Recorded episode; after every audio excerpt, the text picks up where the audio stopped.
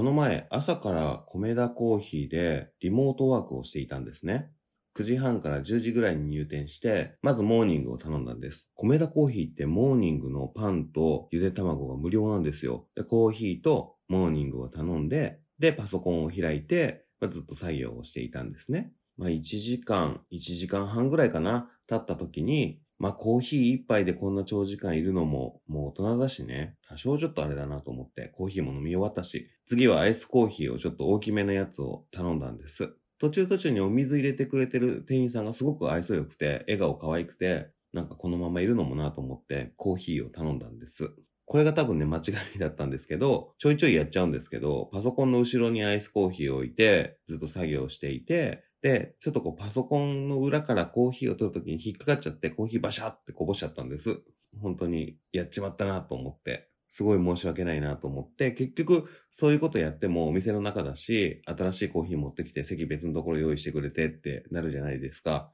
ね。いい大人がコーヒー一杯でと言いながら、いい大人がこぼしてしまったので、これはね、本当に反省案件でございました。ちょっとお店の人にいい顔見せようとして失敗するっていうね、一番ダサいやつですね。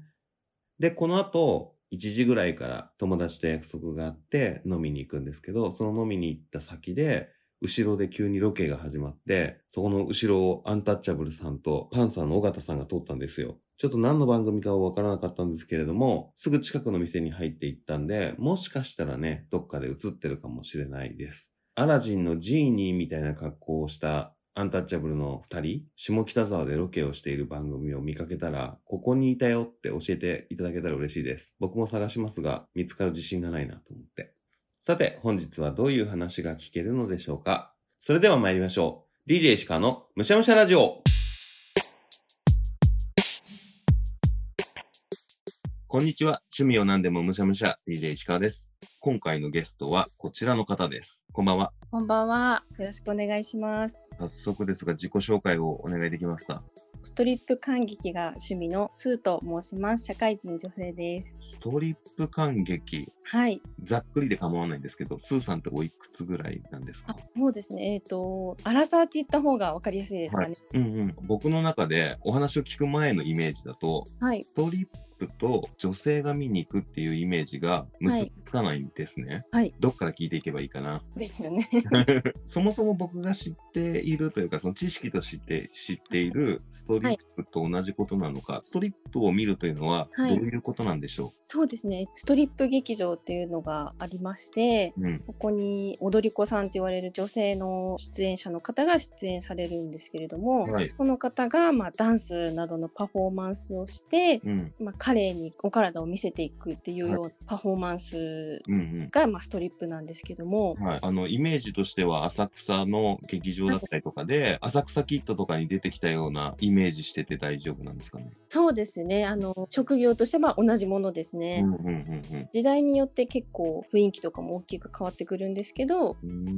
浅草ロック座とかも今今もありますし、はい、そうですね。同じです、うんうん、踊られてる方々は大体どれぐらいの年齢の女性が多いんですか？そうですね。年代で言うと本当にもういろんな年代の方がいらっしゃって、私の想像ですけど20代だったりとか40代の方とかもいらっしゃいますね。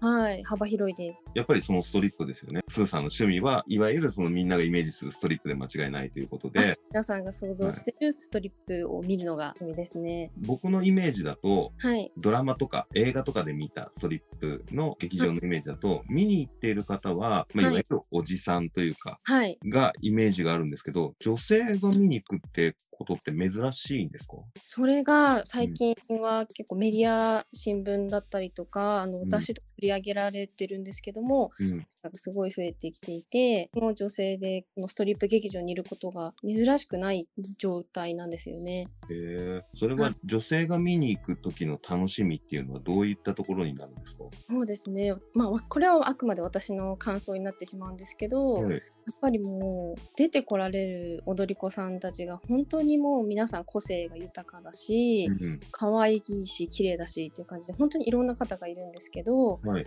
本当にざっくりとした感覚で言うとアイドルを見ているような感覚ですよね。うん。うん、なるほど。はい。言ってしまえば推し活みたいな感じですか？あそうですね。そういう感覚で多分見る方も多いと思います。うん、あとは1日4回公演とかでやっているところがほとんどなので、うん、お昼から夜までやっているので、うん、例えばこう仕事帰りに1公演だけ気晴らしにとか元気をもらうために見に行くって人もいますし、うん、なので映画鑑賞みたいな感覚でふらっと寄ったりとかもできるような感じなんですよね。へえ、はい、ストリップって1回見るのにどれぐらいの時間なんですか？1回のその公演？そうですね。大体2時間から、まあ、その劇場にもよるんですけど2時間ぐらい2時間から2時間半ぐらいあれば公演分は見ることができて、えー、1回見るのに大体おいくらぐらいなんですか？そうですね。男性と女性料金があるんですけどそうなんだ、うん、まあ、一般料金が大体まあ5000円とかなんですけど、うん。女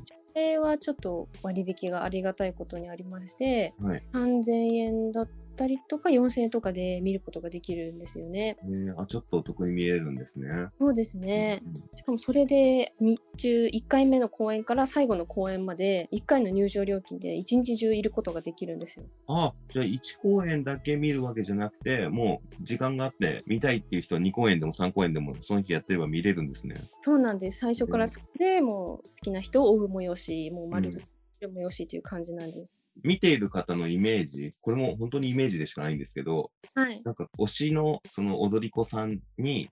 お金を渡したり入れたりみたいな感じのっていうのは、ストリップのイメージで合ってます、はい、ああ、こうチップをシュートなイメージですよね、うんうん。はい。そうですね、そういう場面もあったりします。あるんですね。はい。そうなんです。えー、まだね、僕の中でイメージと合致しないんですけれども。はい、そうですよ、ねえー、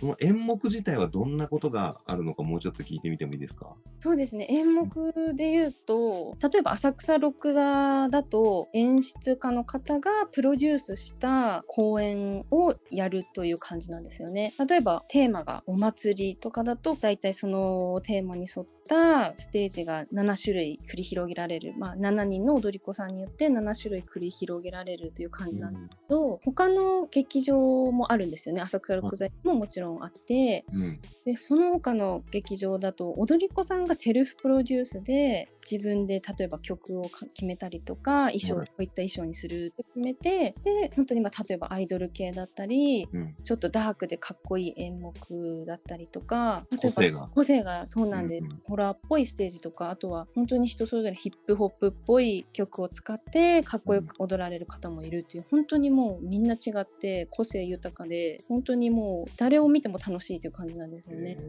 この踊り子の女性たちは自分のプロデュースした空間だったり演出家の方がプロデュースした空間で、はい、踊りながらこうちょっとセクシーに洋服を流れるみたいなイメージなんですか、はい、あそうですね、うん、やっぱりストリップはちょっと本当にその見せ方も人それぞれ違うんですけど大人のエンターテインメントなので、うん、綺麗ななんて言うんでしょう体を見せていくっていうのがやっぱりザ・ストリップという感じなんですよね。女性から見ても綺麗な体だなって思うんですか？そうですね。本当に皆さんも日々鍛え上げられた体というか本当にでもみんな本当みんな違ってみんないいっていう感じで、うんうん、本当ただただ綺麗だなって見とれる 見とれるだけしかできないんですけど。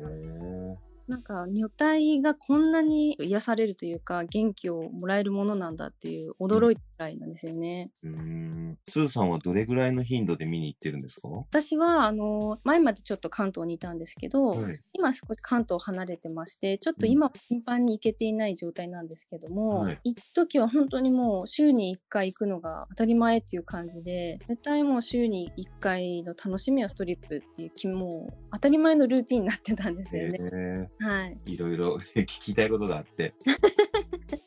さっき、まあ、男性がいるイメージっていうふうに僕言ったじゃないですか。そうですね。はい。スーさん結構女性も来ますよっていうお話されてて、はい。なんとなくそのアングラなイメージがちょっと僕の中であるんですけど、はいはい。女性がお客さんとして行って、危ないなんていうことは一切ないんですか？あそうですね。基本的にはないですね。本当にすごい男性のお客さんがもちろん多いんですけど、うん、私の体感では紳士的な方がすごく多くて、うん、やっぱり鉄の心というんですかね。その目の前すごい距離が近いんですよ。ストリップ劇場ってお客さんと踊り子さんの距離がすごく近くて、うんはい、やっぱり結構薄手の衣装とかすごい好きな衣装で目の前にいるんだけれども、もうそれは当たり前なんですけど絶対触れてはいけないっていう聖域なわけなんですけど、はいそれでももう当たり前なんですけども絶対お触りする人とかそういうそこに介入しようとするお客さんは誰一人いなくて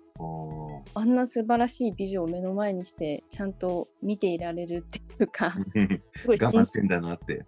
ですね、うん、すごい鉄の心だなっていう、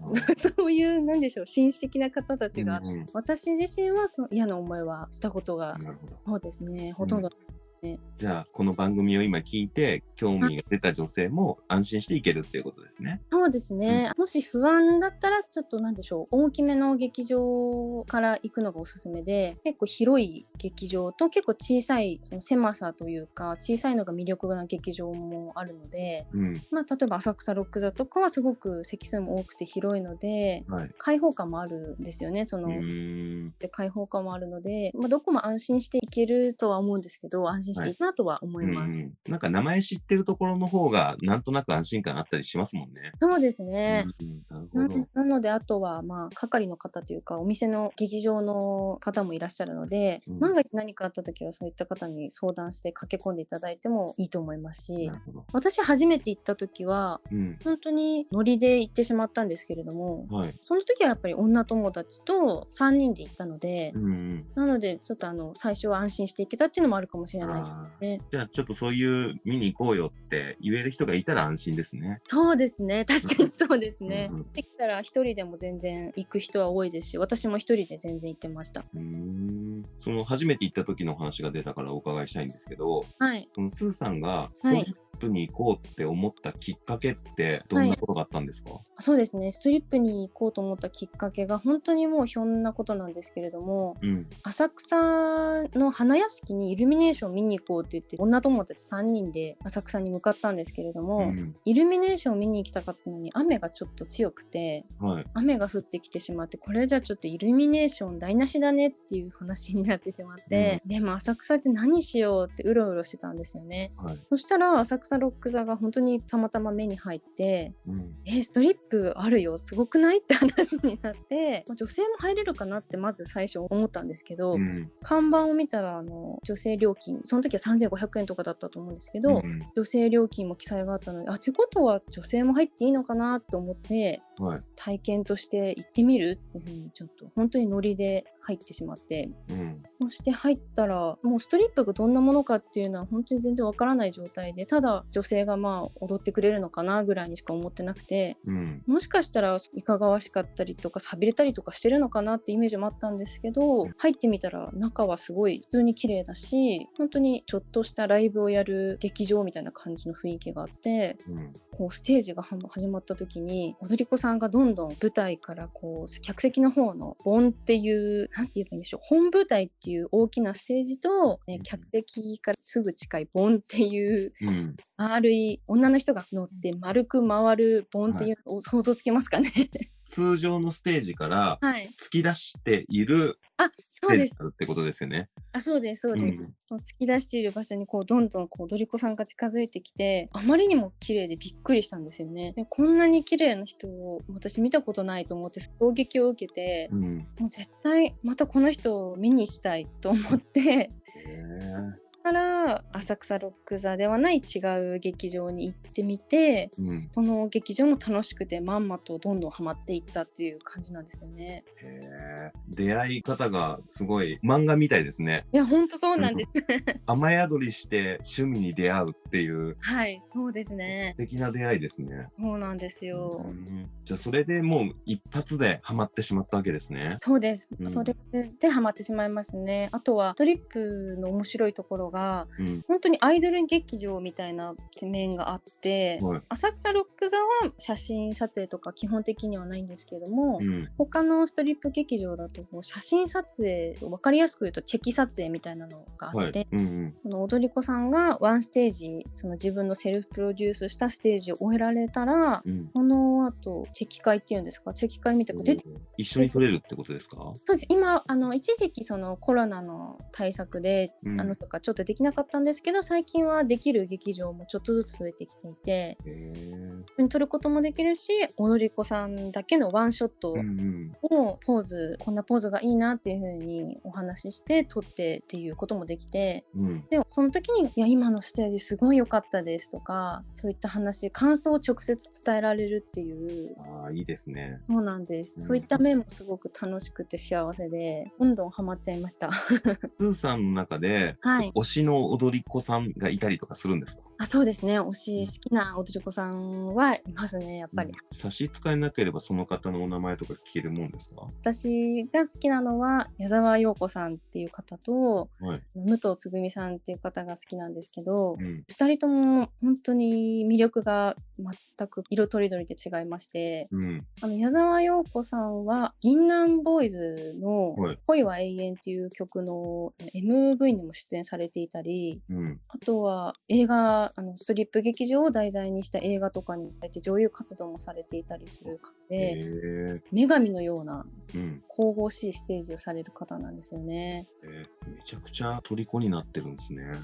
そうですね。めちゃくちゃ虜になってる。そのストリップに出会ったのっていうのがどれぐらい前なんですか？2017年の10月にその雨の日の偶然の出会いをしたので、はい、5年目ですかね、うん、あすごい。じゃあもう歴5年っていうことでなかなか業界に詳しいわけですね。えー、そんなまだまだですね もう全然。なんとなくこう都会とかにしかないイメージがあるんですけれども今その、はい、スーさんが関東から離れられて、はい、近場にはあんまりそうやって見れるところはないもんなんですか？そうですね。結構全国にあるとは言っても結構場所が偏ってるっていうと偏ってる感じもあるので、うん私は今のところちょっと近場で行ける場所が、まあ、私が住んでるとこもちょっと 田舎なので、はい、ないっていうのもあるんですけどでも劇場自体は本当にいろんなところにあってはい、新宿渋谷埼玉だったりとか、うん、あとはまあ神奈川だと川崎横浜だったりあとは愛媛の温泉地にあることも結構あってだったり、うん、あとはそうですね福井のあわら温泉劇場っていうのもはいなのでいろんな場所にも各地に点々とあります、えー、スーさんは浅草以外のところにも結構遠征で行ったりとかしてたんですか？そうなんです。私は全国の今残ってるストリップ劇場すべてを回るっていうのが夢で。そうなんです。で、まあ、コロナ禍に入っちゃったのもあってちょっとあの今ストップやってるんですけど、うん、大体の劇場は行けたかなと思ってます。すごい。はい。それは、そのいろんなところに回りたいっていうのは、その施設を見たいっていう思いもあってなんですか、はい、それとも、いろんなストリッパーさんを見たいとかっていうことなんですか？もちろんその好きな踊り子さんを追いたいって気持ちもあるんですけど、うん、それと同時にストリップの歴史というかそういったものにもこう触れたいって気持ちがあって、はい、建物っていうねその施設を見たいっていう、うん、この劇場はどういう特色があるんだろうとかっていうのも気になって回るのが楽しいっていうのはありますね。今、何件ぐらい行ったんですか？えっとですね何件でしょう。でも10件以上は行ってると思うんですよね。で行けてない場所が、うん、福岡にある、えっと、永久小倉劇場っていうところと、はい、そのさっき言ったあの福井にあるあわらにある温泉の劇場に行けてないのと、はい、あと大阪にある厚生省劇場っていうのところもあってそこにもちょっと行けてないんですよね。うん。あじゃあもうそこに行ってみたいっていうのが取り急ぎのそのストリップを楽しむ上での目標って感じですかね。そうです。目標です。はい、えー、僕が思ってるよりも結構いっぱいあるんだなって思いました。そうですね。あの、うん、結構あるんです。スーさんがトリップを見ている上でのこの一番の楽しいポイントっていうのはどの辺になるんですか、はいはい、そうですね。楽しいポイントはやっぱり本当にとにかく踊り子さんの魂のこもったステージをリアルリアルにこう体感できるというか目の前で熱いステージが見られるっていうのがもう一回体験してしまうと本当虜になってしまう魅力があって、まあ、その最初最初はやっぱりその服を着て衣装を着て、衣装も結構変わっていったりするんですよね。はい、で衣装が変わっていってどんどん盛り上がっていく感じがあるんですよねストリップ。は。うん、でポーズを決めるっていうのも結構ストリップは特徴があって、はい、すごい難しい技というか、うん、体を例えば足を大きく高く上げたりとか、はい、ブリッジのようなすごい難しい体の動きをその体を美しく見せながら綺麗に決めたりするんですけど、はい、その時になんかあ本当に人間の身一つでここまでのパフォーマンスが見せられるんだっていうところにすごい感動するんですよね。ステージはもう右肩上がりなんですね基本的には。どんどん盛り上がっていくぞって楽しめて、はい、そのポーズを決めるみたいなのはちょっとイメージ合ってるかわかんないですけど、はい、なんかフィギュアスケート見てて稲葉はやるうおーってなるような感じで得意技みたいな感じになるんですか？それが結構それ結構近いかもしれないです。型が決まったうおーみたいな感じで。そうなんだ。その時に結構みんな拍手する方が多いんですけど、うん、それがみんなきっとその時が一番胸を熱くして見ている時間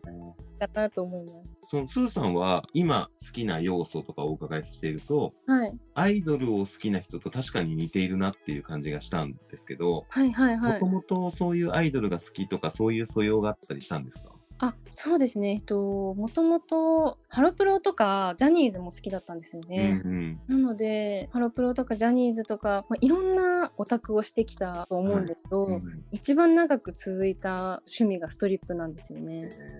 アイドルが好きな人は結構刺さるかもしれないですね。うんうんこの一緒に雨の日に偶然入ったご友人の他の2人は、はい、その後ストリップにはまって見に行ったりもしてんですか？あそうですね、えっと、一緒に一緒に行こうって言って一緒に行くこともありますし、はい、もうその子バラバラに、まあ、推しの踊り子さんをそれぞれ違うところに見に行ったりってこともありますね。えー、あじゃあもうみんなハマったんですね。そうなんです。はい。あすごいな。すごい求心力があるんですね。そうなんですよ。うん、がぜ興味が出てきました。こうやって スーさんにお話をお伺いしなければ、はい、古いストリップっていう映画に出てくるイメージを持ったまんま、はい、まあ、特に行く機会がなかったんだろうなって気がするんですけど、はい、いや、ちょっとチャンスがあれば、もしくはチャンスを作って見に行きたいなっていう気持ちにはなってます。もうぜひ行ってほしいです。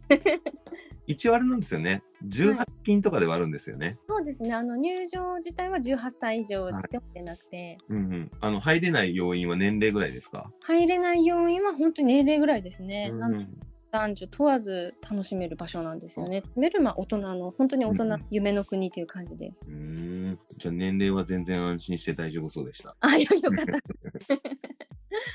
そんな、もう初心者も初心者というか全く知らない石川を、はい、あの、スーさんがプロデュースして、はい、ストリップを見に行くのをはめさせようって思ったら、はい、そのまず、どこに行かせるのかなのか、誰が出てる時に行ってくださいのかわかんないんですけど、どういう手順で僕に紹介してくれます？ああ、そうですね。まず、結構女性の方をアテンドすることは多いんですけど、うん、女性の方をアテンドしたことはなくて、うん、なのでちょっとまずどういった女性がタイプですか、まあ、見た目のからがいいですかね、ああそうですね。はい。あでも普通に可愛い子が好きですよ。なんて言ったらいいんだろう。あスレンダーかグラマラスかとかそういう感じですかね。あそうですね。例えばギャルっぽい子がいいとか、うん、黒髪黒髪で清楚っぽい子がいいとかあれば。えっ、ー、とじゃあその清楚っぽい方の話を聞いてみたいですね、はいあ清楚っぽい感じの方がいいってことですね。はい、だとすると本当にいわゆる結構本当に幅広いいろんな方がいるので、うん、ちょっとロリっぽい可愛いか、はい、うん、えこれ本当に大丈夫？出れる？ストリップ劇場に出れる年齢なの？っていう感じの合法ロリな子もいたりするので、そういった子を中心にちょっとおすすめして、はい、ああそういう出る人でおすすめしてくれるって感じですね。そうですね、うん、出る人で私ははめていきたいなって思いますね。もう完全にパーソナライズした提案がいただけるんですね、はい、そうですね。あの本当に言っていただければこここの日のここがいいよっていうふうにもう全然言えるので。えこれあれだな、DM しようかな。あのもうかパーソナライズでやってきます。はい、はい、場所としては、はい、浅草ロック座とかの方がいいんですか？そうですね。結構皆さん、まあ、最初お友達連れてくのは浅草ロック座が多い方もいるんですけど、うん、そうですねなんかちょいディープなところをお伺いしてみたいなっていう気持ちはあります。あそうですか。ちょいディープ。そうですね。まあ、結構どこのストリップ劇場もやってることはまあダンスして、まあ、本当にセクシーなステージが行われてるってやってることは一緒なんですけど、うん、ディープっぽい場所って言われるとしては結構上野とか、はい、あと埼玉の蕨っていう、うんうん、今ちょっとあの火事があってちょっと今ちょっとお休みしちゃってる劇場があるんですけど、はい、あの蕨っていうところもあって、うん、そこは本当に席が1列分ぐらいしかなくて、はい、あの食卓テーブルぐらいの大きさのステージ、うん、踊り子さんが踊ってくれるっていう、えー、本当にすっごい濃密な場所があるんです。見れる人もじゃあすごい1回で見れる人数もすごい少ないってことですか？そうですすごい限られてます。えー、すごいそんなとこもあるんだ。でもそこに何年か前小向井美奈子さんが来られて、うんうん、小向井美奈子さんのスライム父を拝ませていただきました。へえ。はい。じゃあめちゃくちゃ至近距離で拝見したんですね。そうなんです。なるほど。すごい。はい、ありがとうございます。ありがとうございます。ちょっとどこまであれかはわかんないですけど、一回スーさんに DM して相談しますね。その、本当にわかんないんですけど、劇場の中では飲み食いみたいなのもできるんですか、はい、飲み食いは基本的に大丈夫だったんですけど、劇場はすごいあの感染対策、コロナの感染対策すごくしっかりしていて、うん、食事はちょっと今ダメなところが多いですね。あ飲み物はあるみたいな感じなんですね。そうですね。あのペットボトルとか飲み物を休憩中に飲むとかはあの大丈夫なんですけど、ライブとかみたいにバーカウンターがあってお酒とかそういうのではないんですね。バーカウンターがあの劇場の外に、あのロビーとかにある。はい。もあります、うん。じゃあお酒飲みながら見るみたいなこともできるんですね。そうです。あのそれも劇場によってちょっと今対応が違って、うんうん、お酒を飲みながら見ることはできたんですけど、まあコロナ対策でちょっとお酒飲みながら見れないってところも今はありますね。今じゃあその辺のルールはいろいろ会場によっても複雑なんですね。そうなんですよ。じゃあもしどうしても飲みながらっていう人は一回調べてからの方がいいですよってことですね。そうですね。うん、なるほど。いや、聞いてみないとわかんないもんですね。そうですよね。ガラッとイメージが変わったし、はい、行く機会ないだろうなって思ってたというか、まあ、考えたこともなかった状態だったんですけど、そうですよね。ぐっと行ってみたいっていう方向に針が触れた、この30分ぐらいでした。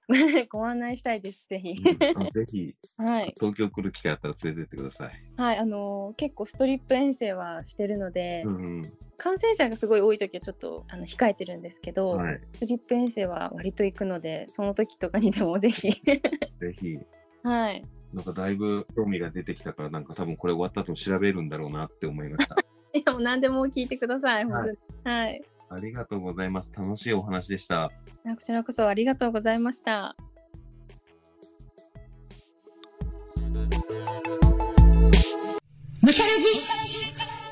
冷静を装って話してたんですけれども、DM でやり取りをしているときには、性別わからなくて、まあなんかツイッターにストリップって書いてあるなとは思ったんですけれども、いざ繋がった時に女性の声でびっくりしました。なんか勝手な思い込みですごくアングラな世界なんだなって思ってたんですけれども、アイドルのステージのようなもうちょっと違う見方があったんだなっていうのは、やっぱり話聞いてみないとわかんないもんですね。そういう意味ではすごく意外な回だったし、面白い回になったんじゃないかなと思います。ストリップ劇場、すごく行ってみたくなりました。この後もスーさんと DM をやり取りして、おすすめの踊り子さんなんかを紹介していただいたんですよ。いや、すごい皆さん綺麗で可愛くて、え、こんな人たちが脱ぐの？って思ったんですね。うん。ストリップ劇場行ってみましょう。それでは本日の趣味川柳。ビデアと大人の楽園女子魅了。ビデアと大人の楽園女子魅了。女性を魅了する女性ってやっぱり魅力的ですよね。またね、雨の日の出会いっていうのも素敵でしたね。というわけで、いつものゲスト募集です。どんな趣味でも構いません。番組に出演して趣味の話をしてみませんかあなたの好きなものが、もし他の人に誤解を与えているような趣味だとしたら、こういうところが楽しいんだよって話してみませんか僕もなるべく先入観を持たずに聞こうと思いますが、意外と先入観っていうのはなかなか強いもので、今回みたいにそういうことだったんだねってなることも多いと思います。ぜひそんな話を聞きたいと思います。最後に、ムシャラジは Spotify、Apple Podcast、Google Podcast、KKBOX、YouTube などで配信しています。内容は同じなので使いやすいものでお楽しみください。その際、番組フォローやコメント、評価をお願いします。それでは、今回はストリップをいただきました。ごちそうさまでした。お相手は石川でした。バイバイ。